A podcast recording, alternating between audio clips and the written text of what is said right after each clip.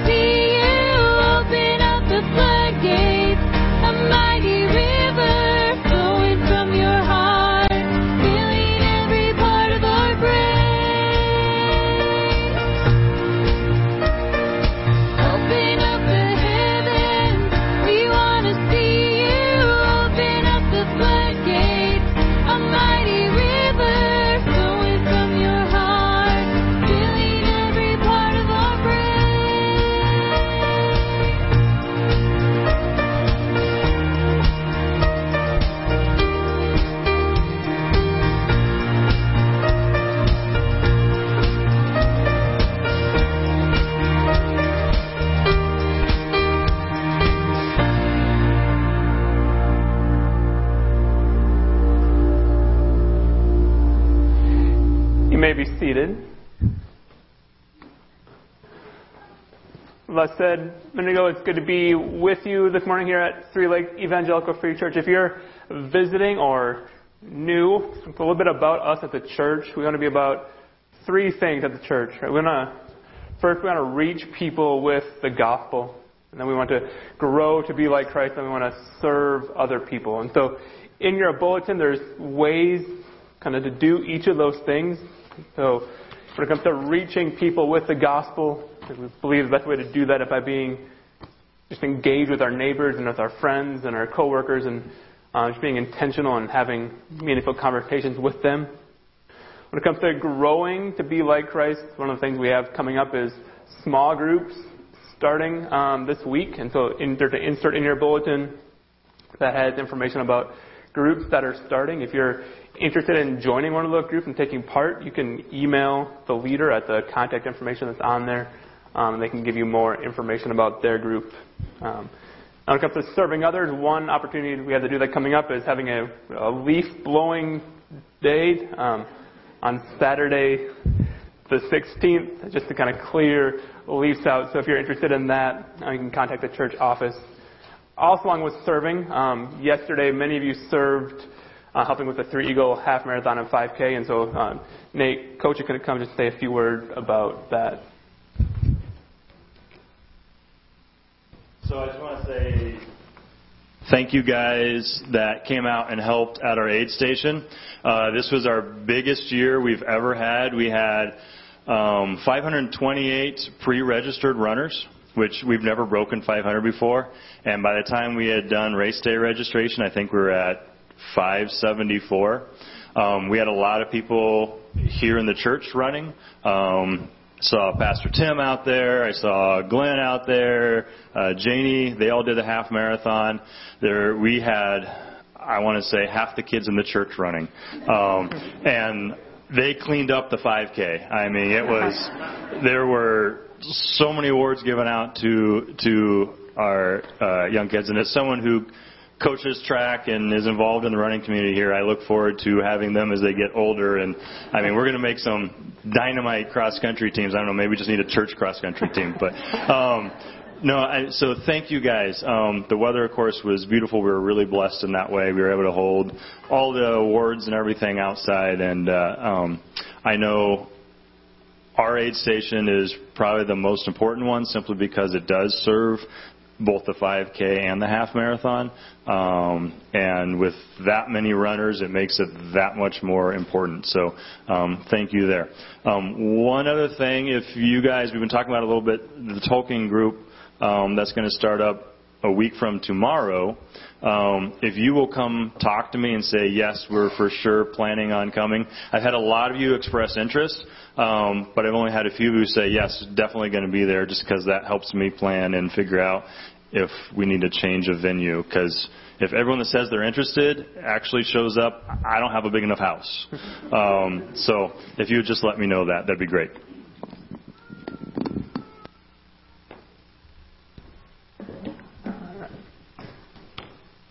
This this morning we're also going to we're going to take communion at the end of our worship service together. So on your way in, there was a, a basket with communion elements in there. If you missed that, you can sneak out at some point and grab one of those, but we will take communion together at the end of our, our worship time. And as part of that, we also, when we take communion, also take a benevolence offering to help meet the needs of the community. And so there'll be someone at one of the back doors holding a tray that will be designated for the benevolence offering that'll go towards meeting community needs.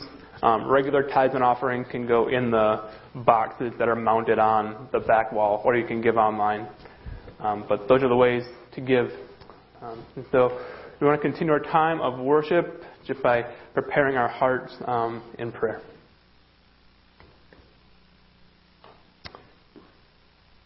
Father, we come and we are thankful for all the good gifts you've given us, things that we so often take for granted,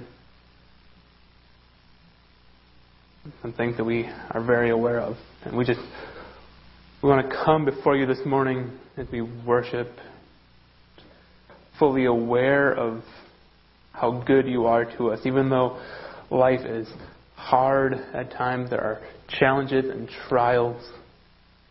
you are still far better to us than you than we deserve. You are gracious and loving and merciful. God, I just pray that we worship you this morning through song, that our word and our minds and our singing would reflect how worthy of praise you are. Praise in Jesus' name. Amen. I ask you to stand again as we continue with our worship um, segment here. And all our pastor is going to be talking about Psalms 100 today as we continue in Psalms, and it's all about praising. So you can catch the not so subtle theme here this morning in the music.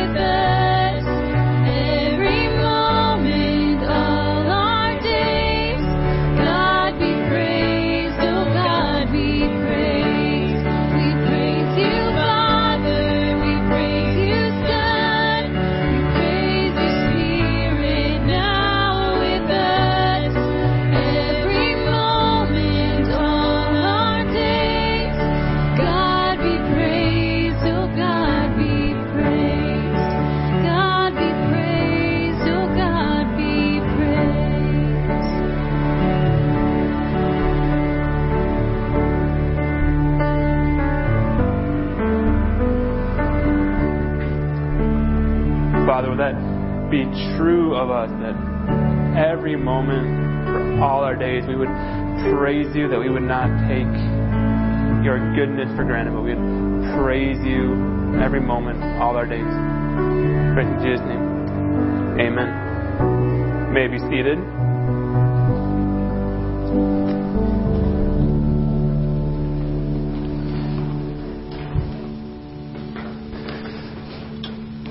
Before we jump in this morning, just a little bit about kind of where we're headed we look, look ahead for the next few weeks. This is our fifth week in the book of Psalms. We kind of spent one week on each of kind of five broad categories of Psalms, and so today we wrap up looking at a Psalm of Thanksgiving in Psalm 100. Um, so this is our last week in the book of Psalms, So next week we will go back and start kind of our fourth section through Luke. We've been making our way through Luke for the past nearly a year now, on and off. So we'll start returning to Luke next week. We'll be in Luke for then 10, 12 weeks, somewhere in there. So that's kind of the plan going forward. We're in Psalm 100 this morning. So in in the TV show The Office, there's this there's this episode where the character Dwight He's on a mission, right, to get everyone in the office on his side so that he can call in a favor later. He's got this plan. He's going to start just do all these nice things for everyone so he can call in the favor later. But there's another character, a guy named Andy, who kind of throws a wrench into Dwight's plan. Andy's very proud of his like very proper upbringing and proper manners, and so he's like continually every time Dwight would do something nice, Andy tries to match his niceness so he never has to owe Dwight anything. And so Dwight brings the whole office bagels for breakfast, and Andy responds by buying the whole office lunch. Dwight deep cleans the freezer, and Andy responds by polishing Dwight's briefcase. Uh, there's this one moment where they're like both walking back to their desks, which are near each other, and they both like pull out the other person's chair right? And refuse to sit down until the other person sits down first. Like it's much funnier watching it than I can possibly describe it here, but it's it's funny, right? right? But then at one point in this scene, like the the camera cuts to Andy, kind of just talking to the camera, and he says this about his kind of personal view of being in someone's debt. He says, "You give me a gift, bam, thank you note. You invite me somewhere, pow, RSVP. You do me a favor, wham, favor returned. Do not test my politeness. And then he says, What if Dwight dies and I still owe him something? That is a recipe for a ghost. Okay? And so, like, we won't hopefully articulate it quite that way, but many of us feel that kind of sense in one way or another. Right? That, like, if someone does something nice for us, we feel a burden to return the favor in some way. But the question then becomes what happens when someone does you a favor that you can't ever quite fully repay? Like in the movie White Christmas, like the character Phil, he saves Bob's life by pulling him away from a, a falling wall, and then the wall falls on Phil and like hurts his arm. But he saves Bob's life. And then Phil like repeatedly uses those heroics to get Bob to do things that he wants him to do. Because he like always reminds Bob of like his hurt arm and how he saved him and like kind of guilt him into doing stuff for him. And Phil knows that like no matter how many favors he asks Bob for, Bob will still owe him. Right? Because like all the favors in the world will never match having your life saved by someone else at one point in that movie, like it, it gets so out of hand that like Bob quips that he just wishes that Phil had let the wall just fall on him. Right? Cause maybe he would have survived, then he wouldn't have to oh, owe Phil all these favors. Right? Or in the show, like, The Big Bang Theory, like there's these two main characters, Leonard and Sheldon, they're roommates, and Sheldon's the super obnoxious, hard to live with roommate, and you wonder like why would Leonard put up with all this? But then in one episode, kind of halfway through the series, it's revealed that like Sheldon once saved Leonard's life by throwing a canister of like rocky that's about to explode down the elevator shaft, saving Leonard, and now Leonard feels obliged to put up with all of Sheldon's antics. And so here's the point of all that, which is that like when other people show us kindness, like we're kind of hardwired to feel some sense of need to reciprocate by like thank them by reciprocating. But sometimes people do things for us that we can never fully articulate our thankfulness for. We can never fully pay back. And like we're left to wrestle with the question, like how can I properly show my gratitude to someone I can't ever fully pay back? And if that's true in human relationships, how much harder is it to adequately express our thankfulness to God? We can't give Him anything. First of all, He has no need of anything, and everything we had that we could possibly give Him, we only had because He gave it to us. Right? So, like, how? How do we show our thankfulness to God for what He has done for us? That's a question that the Psalms of Thanksgiving seek to answer. And Psalm 100 is one of those Psalms of Thanksgiving that we have in the Bible. So if you have a Bible, I invite you to turn to Psalm 100. If you need one, there should be one in the seat in front of you. And as you turn there, it's worth noting that Psalm 100 is kind of the, the last in a series of eight Psalms that are all about God reigning over king, reigning as king over all of creation. So it's Psalm 93. It's the first psalm in that series, and it starts by saying, The Lord reigns. He is robed in majesty. The Lord is robed. He has put on, a, put on strength as his belt. Yet, yes, the world is established. It shall never be moved. Your throne is established from of old. You are from everlasting. Right, so Psalms 93 through 100 are all about God reigning as king over all of creation. That's when we arrive at Psalm 100. Right? We'll see that like, this is all about like, thanking God for his reign as king.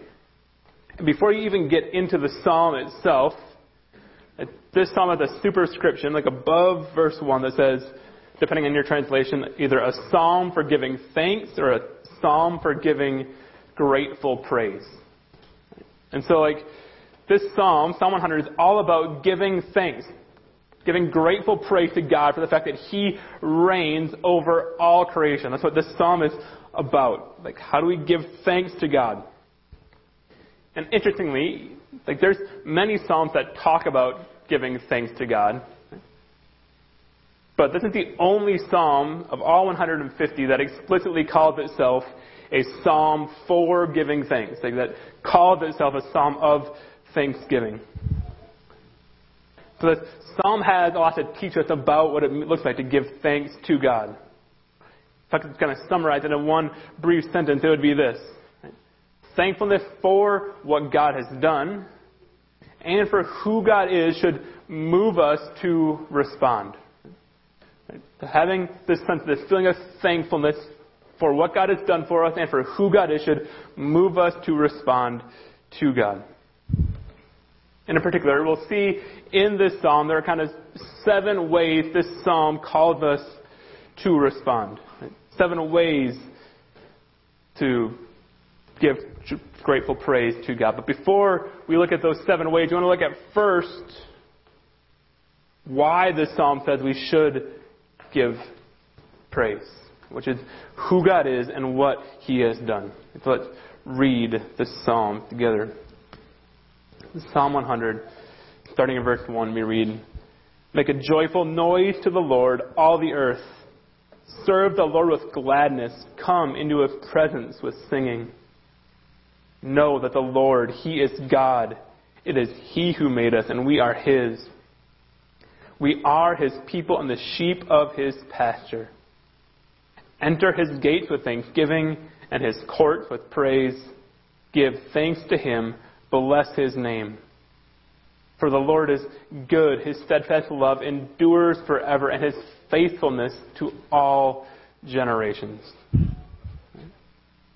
So if you can like flash back to high school English, right, which for me was not somewhere I want to flash back to, but if you did for just a second, like you like thought about breaking this psalm down based on like parts of speech, you would notice that there are seven prominent verbs in this psalm, and they're all what we call imperatives, which means like basically commands. So there are seven commands in this psalm. And given that there's only there's only 12 lines total in the psalm, and so the fact that there's seven commands I mean there's one on more than half the lines.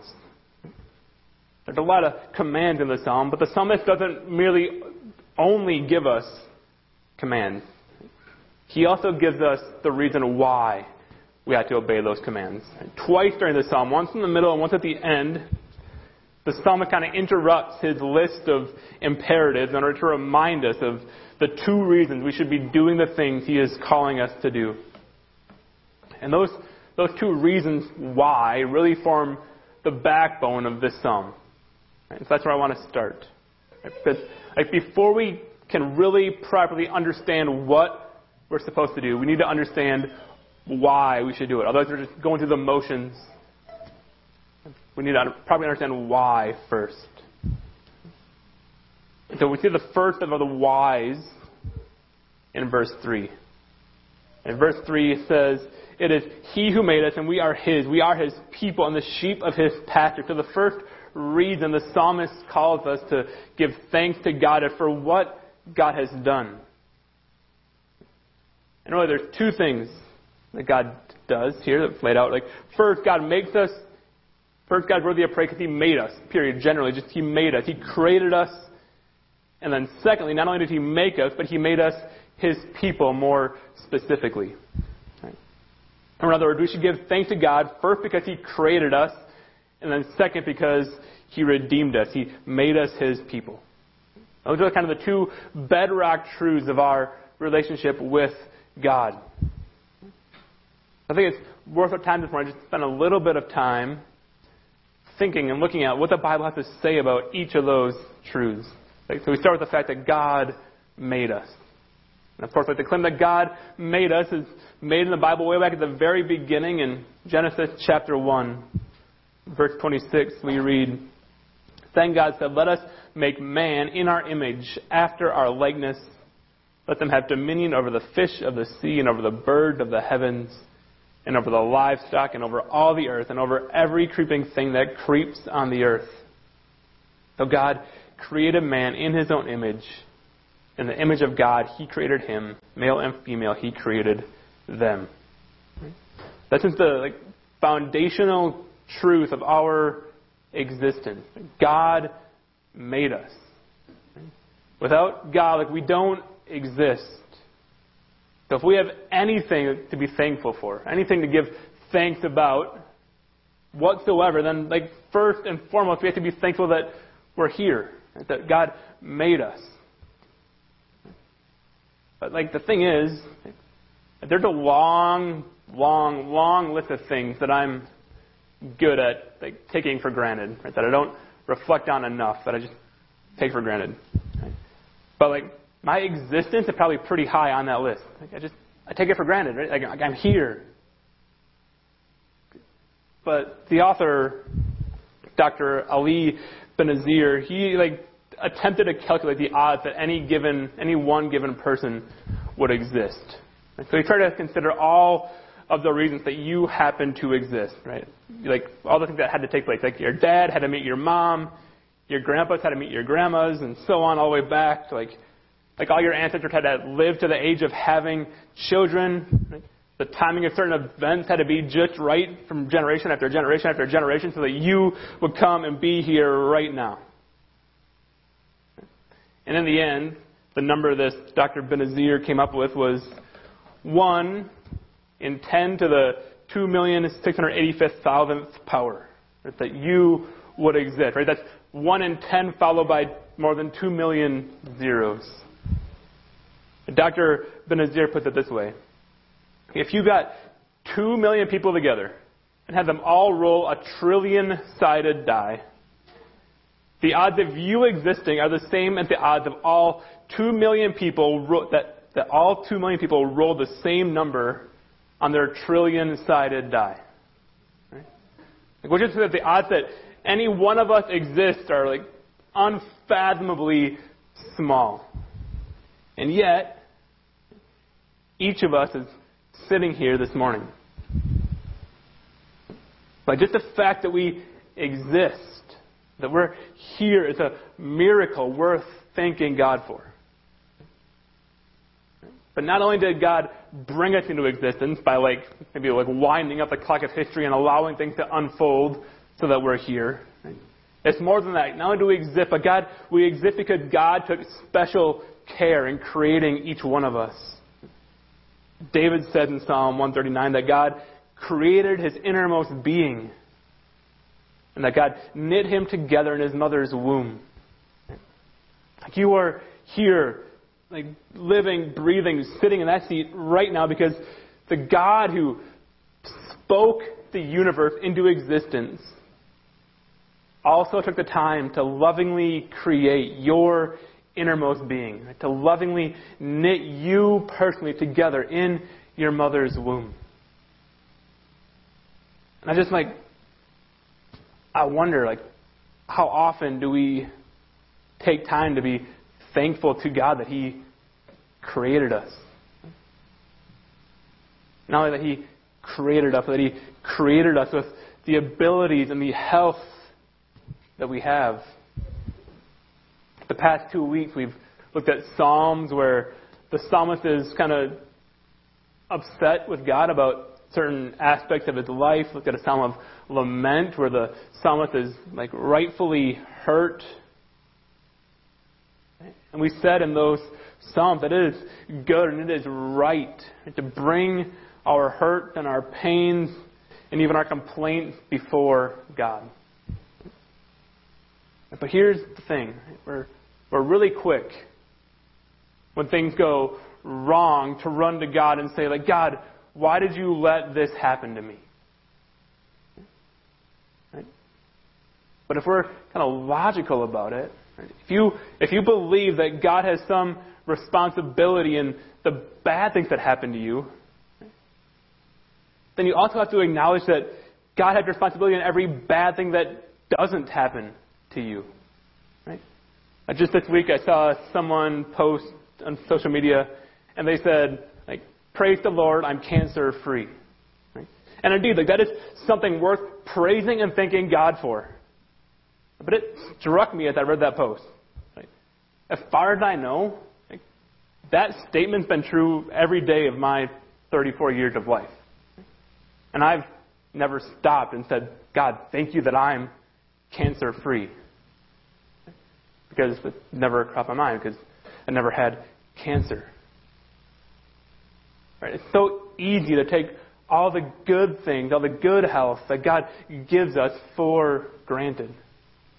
Like, like my lungs work because I God made them to work. My legs work because God made them to work. I can read and think and stand up here and deliver sermons because God gave me a brain capable of doing those things, and I take them for granted. Like, I basically never stop. I just thank God for all those good things that He has given me. They just seem like some kind of right that I have, and I take them for granted.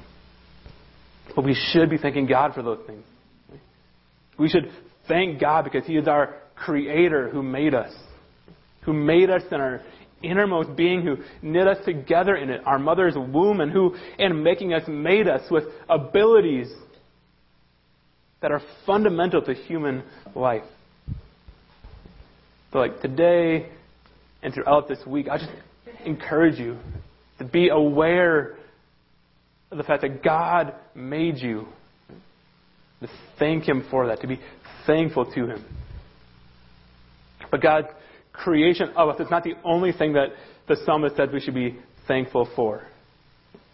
Not only did God make us generally, not only He created us, but He also made us His people, the sheep of His pasture, as the psalmist says. And here's the incredible thing about that statement. If you look at verse 1, this psalm is addressed to the entire earth. He says, Make a joyful noise to the Lord, all the earth. Like all the peoples of the earth. Like this psalm is for you. And it's really easy, like one of the criticisms of God in the Old Testament sometimes is that he was like only focused on the people of Israel. That he never showed care about the rest of the world. But verses like this show us that like God does and did even in the Old Testament care about the whole earth. He desires that people everywhere would praise him. And the failure of faith in God to spread throughout the world during the Old Testament times was more a failure on Israel's part and not, not a choice God made. Like shortly after God created Adam and Eve back in Genesis 1, which we read, Adam and Eve sin and they break their perfect relationship with God. They chose to reject God as king and try to make themselves their own king over their own little dominions. They decided they could do better on their own. They decided basically they didn't want to be God's people anymore. They wanted to be their own people, their own rulers. But Adam and Eve and their descendants quickly learned that rejecting God and trying to do things their own way was nothing but a recipe for pain and death and disaster. And God would have been perfectly right and just to let them and the rest of humanity just deal with the consequences of rejecting God forever, providing no way to once again be God's people. But out of His love for us, God didn't do that. God set about rescuing us and making us His people once again. He committed to making a way for each of us to be restored to a right relationship with Him. And the rest of the Bible, really from Genesis 3 on, is one big story about how God is doing that, how God is bringing us back to be His people. And for most of the Old Testament, like that story is indeed focused on Israel. In Genesis 12, God calls Abraham to go to what would eventually be the land of Israel and to and tells Abraham that he can be the father of a great nation that will become Israel. And that's kind of the story God's plan to bring a people back to himself. And eventually, over the course of a long, long, long time, with many ups and downs, Israel does indeed grow into a sizable nation. The problem is that Israel grew, it became very inwardly focused. Right? They worried more about themselves and their own security rather than advancing God's kingdom the way God had called them to do. But chapters like Psalm 100, with its command to make a joyful noise all the earth, they remind us that God's heart has always been for all people everywhere, not just for one select people group. So the Old Testament, right, the story of God beginning the process of reclaiming a people for himself. But ultimately, when the Old Testament ends, like that picture is very far away from being reality. Even like the prospect of it ever becoming reality seem dim. Like God's people have been captured, they're off in exile. Like how is God ever going to build a people for himself out of that? When the New Testament opens and Jesus comes on the scene and Jesus takes care of the one big problem that separates God from his people. Namely, that he takes care of sin. When Jesus goes to the cross and he dies in our place, Jesus makes it possible for us to become God's people again by removing that barrier of sin. And in fact, when Jesus is describing what he's about in John chapter 10, he uses the same kind of shepherd imagery that the psalmist uses here in Psalm 100. That the psalmist says, We are the sheep of God's pasture. And Jesus in John 10 says, I am the good shepherd. I know my own, and my own know me. Just as the Father knows me, and I know the Father, I laid down my life for the sheep. Here's the point in all of this. In sending Jesus, God has done an incredible thing to make it possible for us to be restored as members of God's people by providing a way for our sins to be forgiven as we place our faith in Jesus. God makes it possible for us to be His people once again. Even though, like, through our sin, we are like we are sheep that have wandered far from the flock. Jesus, the Good Shepherd, He comes and He He came and He found us and He returned us to the flock. And we should continually be thanking God for what He did in sending Jesus to find us when we were lost and bring us back into God's people. So God not only created us, but through Jesus, He redeems us. He makes us part of His people. And that should drive us, again, to give thanks. We should thank God for what He has done for us in making us and in redeeming us.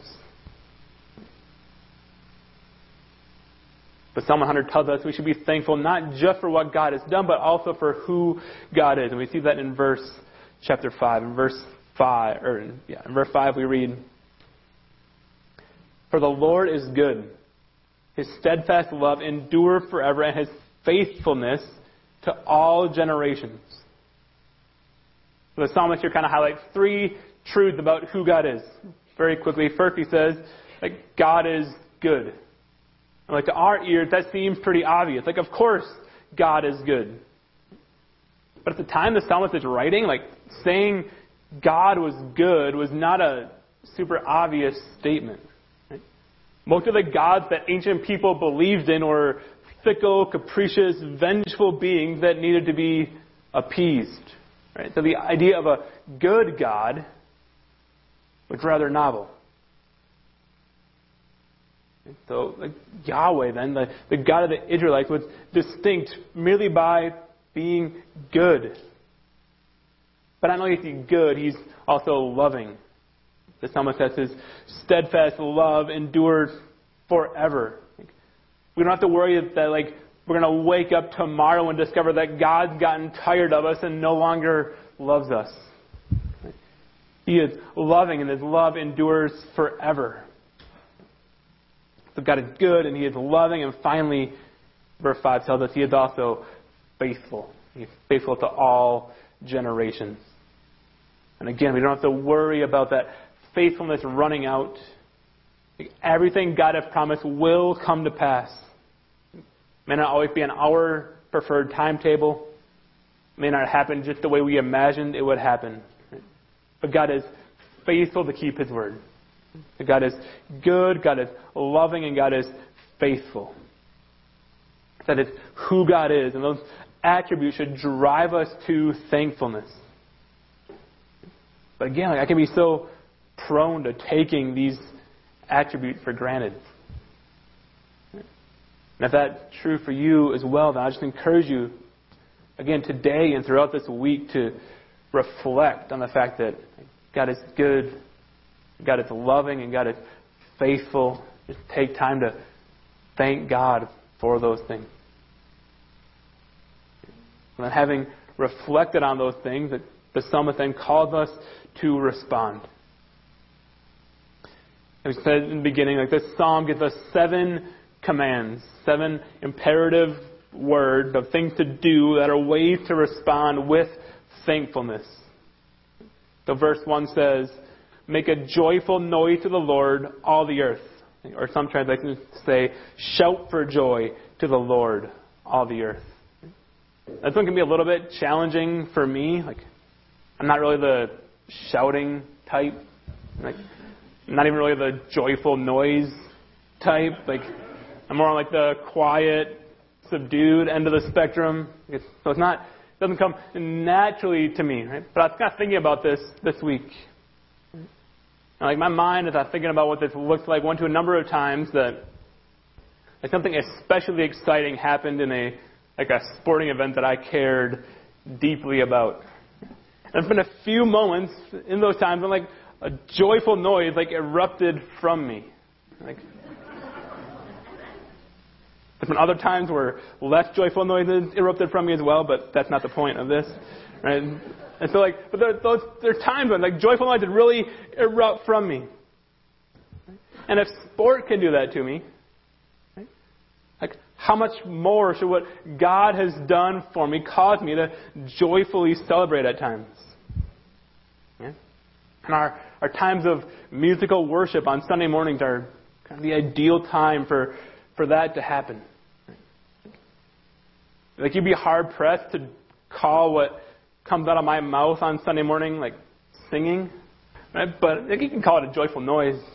That's, that's generous enough, right? And so, but but we come and we sing together, like that's a chance to express a joyful noise to the Lord for what He has done for us. It's a chance to, to praise God.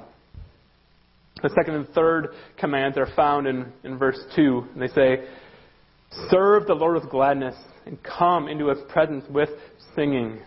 So one way we can express our thankfulness to God is through serving Him or by, by living our life in a way that aligns with how He has called us to live and to do it joyfully, or not begrudgingly, not just because you have to, but do it with joy. And then we're called, the third command, to come into His presence with singing. And that word come into His presence, that word come, like, kind of like relational connotations. There's a way of kind of going through the motions, of living like a Christian, of even coming to church and worshiping on Sunday that still keeps God at a distance. That's not coming into His presence. So often Sunday mornings I stand over there as we sing worship songs and like I'm listening to the song, but also like my brain's kind of running through the sermon and thinking about all things that I should have said during announcements that I forgot, and like, like my brain, my mind is not. I'm not coming into the presence of God during that that time.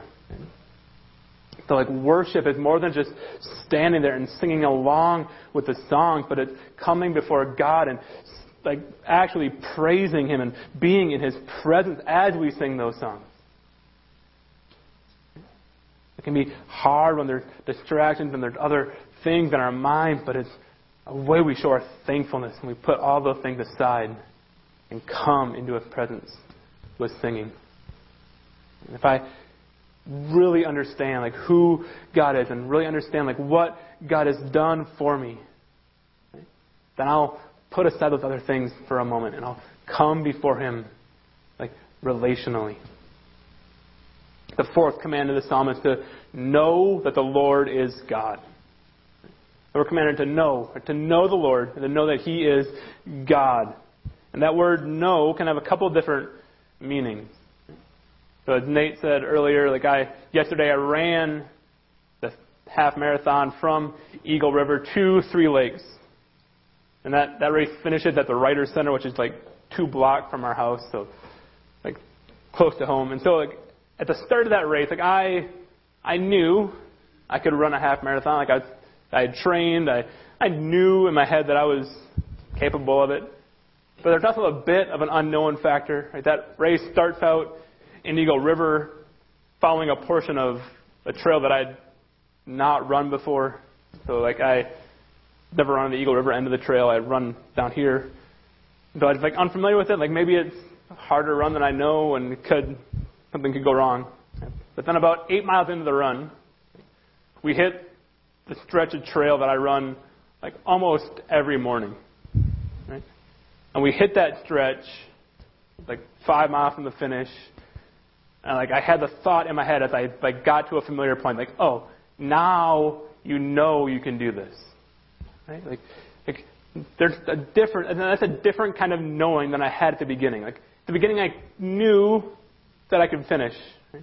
But I hit that stretch that I was familiar with, that I'd run dozens and dozens of times, and then I knew I could finish. It's, an, it's an experiential knowledge that has come from having run that stretch so many times. And that, that experiential knowledge gave me a whole new sense of, whole new level of confidence that it really was true, that I really was going to finish. And that kind of experiential knowledge is what the psalmist is urging us towards here. He wants us to know God, not just in our heads, not just vaguely, but He wants us to know God by having experience firsthand that the Lord is God. And the way we gain that experiential knowledge is by walking through life, relying on God. By seeing God be good and loving and faithful to us through all of life's ups and downs. But many of us are prone to like turn away from God, both when things are really good, because then we think we got it on our own power, or when things are really bad, because then we're mad at God. If we turn away from God in both those extremes, and when we do that, then we miss the opportunity to gain that experiential knowledge of God. This, this, this command to know that the Lord is God. It's a command really to stay faithful to God through all of life's ups and downs, to see Him be God in the good and in the bad. And the final three commands of this psalm are all found in verse 4, and they're all related to, to worshiping again. Verse 4 says, Enter His gates with thanksgiving and His courts with praise. Give thanks to Him, bless His name. And that ultimately is really the message of this psalm. God has done more for us than we could ever possibly repay. But one day, like people from every tribe and nation and tongue will give thanks to him by drawing near to him and praising and blessing his name. And it's easy to like look out at the world today and wonder like, is that really happening? Are people really praising his name? Are things going the way they're supposed to? But the Bible at its very end, paints us this beautiful picture of what this will look like when it all comes to fruition. In Revelation chapter 7, John gets a vision of, this, of the future where this psalm is fully realized. He says this, starting in verse 9. After this I looked, and behold, a great multitude that no one could number from every nation and from all tribes and peoples and languages standing before the throne, before the Lamb, clothed in white robes, with palm branches in their hands, and crying out with a loud voice Salvation belongs to our God who sits on the throne and to the Lamb. And all the angels were standing around the throne and around the elders and the four living creatures. And they fell on their faces before the throne and worshipped God, saying, Amen blessing and glory and wisdom and thanksgiving and honor and power and might be to our God forever and ever. Amen. There is coming a day when God will be worshiped and praised and thanked for all that He has done by people of every nation and tribe and tongue. But until that day comes, He has called us even here and now to express our thankfulness to Him by pouring out our praise. And one of the one of the gifts that God gives us in helping us do that, He gives us tangible reminders of what He has done for us. And no act of God is more worth praising Him for than what He did for us on the cross. And no reminder of what Jesus did is more tangible than communion.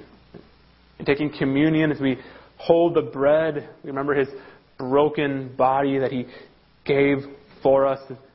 As we drink the cup, we remember his blood spilled out for us so that our sins could be forgiven and we could be God's people once again. So we're going to take communion in just a few minutes.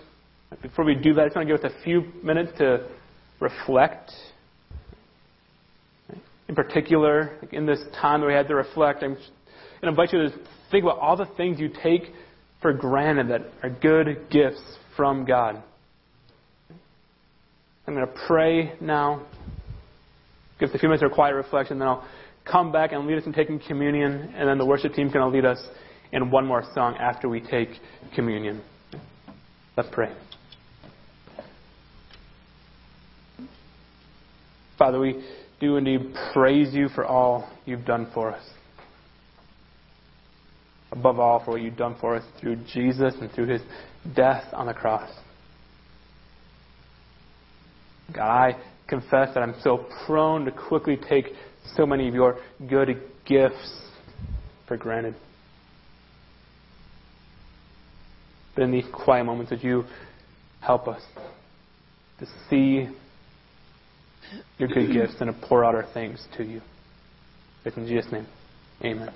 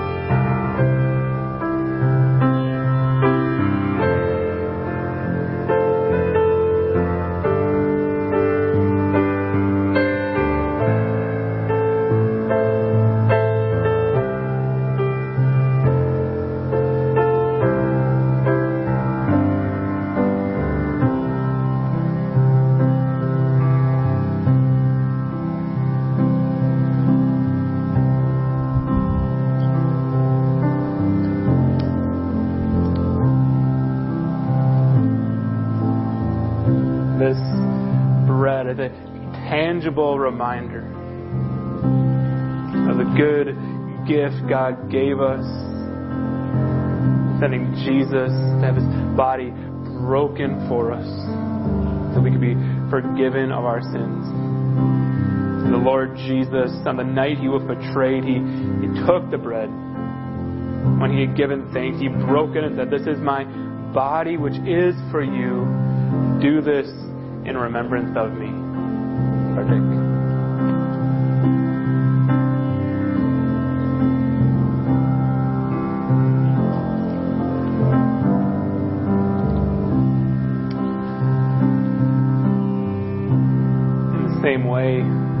After supper, Jesus took the cup and sang, This cup is the new covenant in my blood.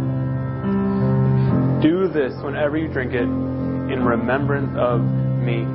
Partake.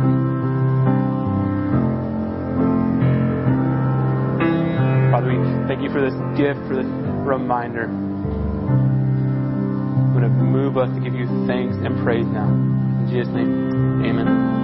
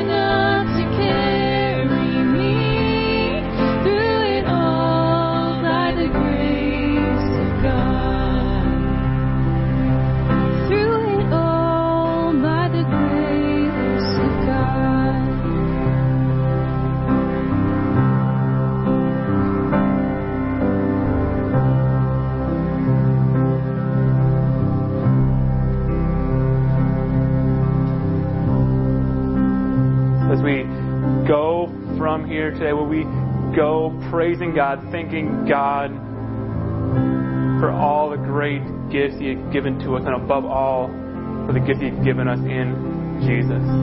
You are dismissed.